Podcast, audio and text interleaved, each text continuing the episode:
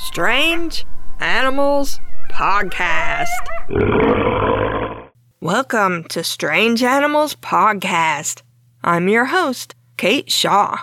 This past spring, when I was researching mysterious accounts of big cats spotted in Australia for episode 274, I considered including the Tantanoola tiger. That was Christy and Jason's episode, and Christy casually mentioned that she'd seen the stuffed Tantanoola tiger on display and wasn't impressed. She even sent me pictures, which we'll get to in a moment. In the end, I decided the Tantanoola tiger deserved its own episode because it's completely bonkers, and that it needed to be in Monster Month because parts of the story are weird and creepy. I give it two ghosts out of five on our spookiness scale, so it's not too spooky, but it's more than a little spooky. The story starts in the southeastern part of South Australia at the very end of the 19th century. The little town of Tantanoola was home to a lot of sheep farmers, and in the early 1890s, something was killing and eating sheep. For years, there had been rumors that a Bengal tiger had escaped from a traveling circus in 1894 and was living in the area. So once half eaten sheep carcasses started turning up near Tantanoola, people assumed the tiger was to blame. There was definitely something unusual killing sheep. Aboriginal shearers reported seeing an animal they didn't recognize, something that frightened their dogs. Paw prints were found that measured over 4 inches across, or 11 centimeters, which is really big for a dog's print, although that's what it resembled. It also happens to be a reasonable size for a small tiger, although a big tiger's paw is usually more like 6 inches across or almost 16 centimeters. In 1892, a couple out driving in their buggy saw a striped animal cross the road ahead of them. They reported it as brown with stripes and a long tail. They estimated its length as three feet long, not counting its tail, or about a meter, 5 feet long including the tail, or 1.5 meters. This is actually really short for a full grown tiger. A big male Bengal tiger can grow more than 10 feet long, or over 3 meters including the tail, and even a small female Bengal tiger is about 8 feet long, or 2.5 meters, including the tail. There aren't a lot of animals native to Australia that have stripes. The numbat has stripes and does live reasonably close to Tantanoola, although it was driven to extinction in the area by the late 19th century. But the numbat is only about 18 inches long, or 45 centimeters, including its tail, and it looks kind of like a squirrel. It eats insects, especially termites, which it licks up with a long, sticky tongue like a tiny anteater. It's even sometimes called the banded anteater even though it's a marsupial and not related to anteaters at all. Plus, it doesn't eat very many ants. The female numbat doesn't have a pouch, but while her babies are attached to her teats, they're protected by long fur and the surrounding skin, which swells up a little while the mother is lactating. So the animal seen in 1892 probably wasn't a numbat, but it also probably wasn't actually a tiger. The people who saw it said it definitely wasn't a dingo either. In May 1893, a tiger hunt was organized, but found nothing out of the ordinary. But in September of that year, a farmer found huge paw prints after his dogs alerted him to an intruder during the night. The prints were over four inches across, or 11 centimeters, and this time a policeman took plaster casts of them. A zoologist at the Adelaide Zoo examined the casts and said that they weren't tiger prints, but were instead from some kind of canid. The next month, in October, a farmer reported that he'd killed the Tantanoola tiger, but it wasn't a tiger and wasn't even any kind of wolf relation. Instead, it was a feral hog that had been killing his sheep for years and evading his attempts to kill it. The boar measured nine feet from nose to tail, or 2.7 meters, and while it was probably responsible for some sheep killing, it wasn't the Tantanoola tiger. The so called tiger kept on killing sheep. In August of 1894, a 17 year old named Donald Smith saw a strange animal dragging a struggling sheep into the trees. The mystery animal was light brown with darker stripes and stood about two and a half feet high at the shoulder, or 75 centimeters, and was over four feet long, or 1.3 meters. Donald thought it was a tiger, although he'd never seen a tiger before. Remember, this was in the days when most people not only had never seen a tiger, unless they happened to live where they live, they'd also never seen a picture of a tiger. He said the stripes on its body were dull but they were much more distinct on its head.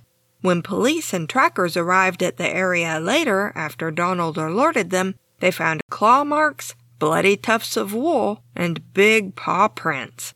Finally, the following August, two sharpshooters set out to hunt the so called tiger and actually found it. It was just barely dawn when they saw what looked like a gigantic dog grab a sheep and wrestle it to the ground. One of the men shot the animal and killed it. The Tantanoola tiger definitely wasn't a tiger. It was more like a dog, but it was much bigger than any dog they knew, and certainly much bigger than a dingo. It was three feet tall at the shoulder, or 91 centimeters, and five feet long, or 1.5 meters, including the tail. It was mostly dark brown with patches of lighter brown and gray, and yellowish legs. Its paws were over 4 inches across, or 11 centimeters, but it didn't have stripes. It was identified as a wolf, although what kind of wolf varied. Suggestions included a European wolf, a Syrian wolf, or an Arabian wolf. We still don't know exactly what kind of wolf or related animal the animal was, but we do still have the stuffed specimen.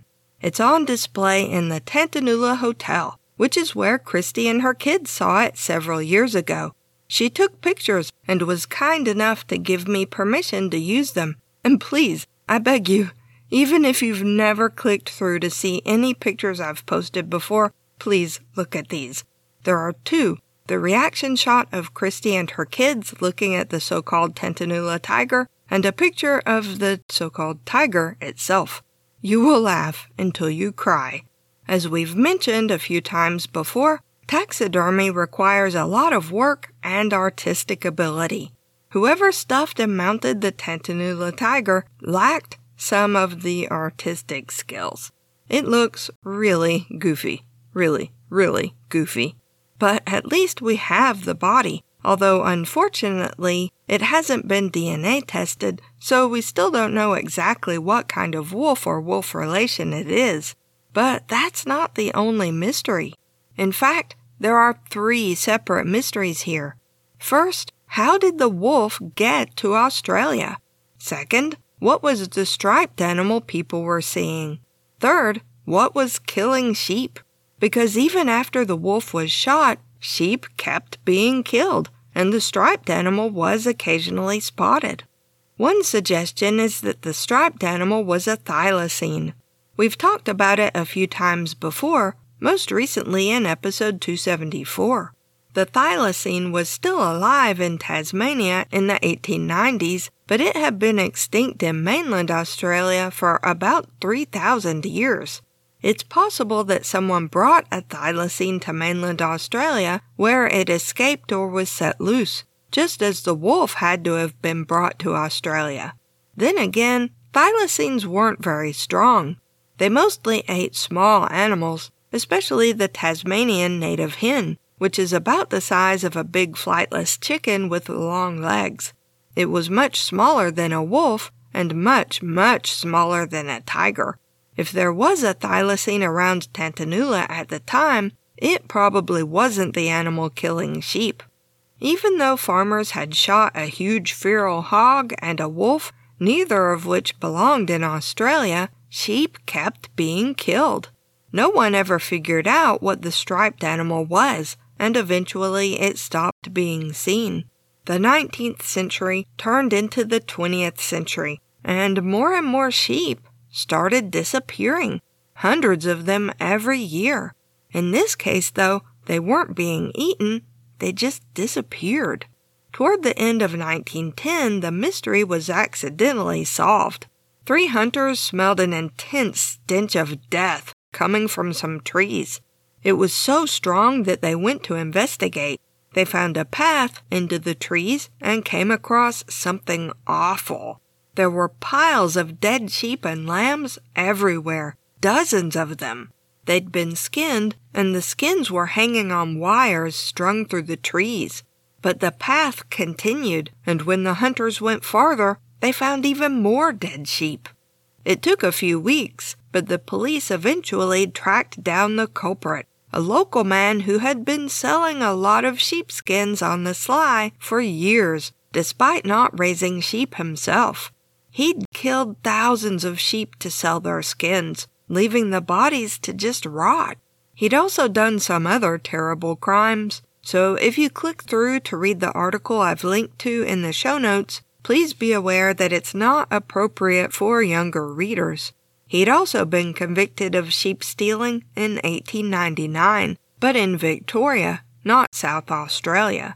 The sheep rustler wasn't the Tantanoola tiger, because he was probably a good 140 miles away or 225 kilometers when it was killing sheep. Besides, the so called tiger actually ate the sheep it killed. But once he was caught and sentenced to jail, the Adelaide Evening Journal newspaper wrote about it with the headline, The Tiger Caged.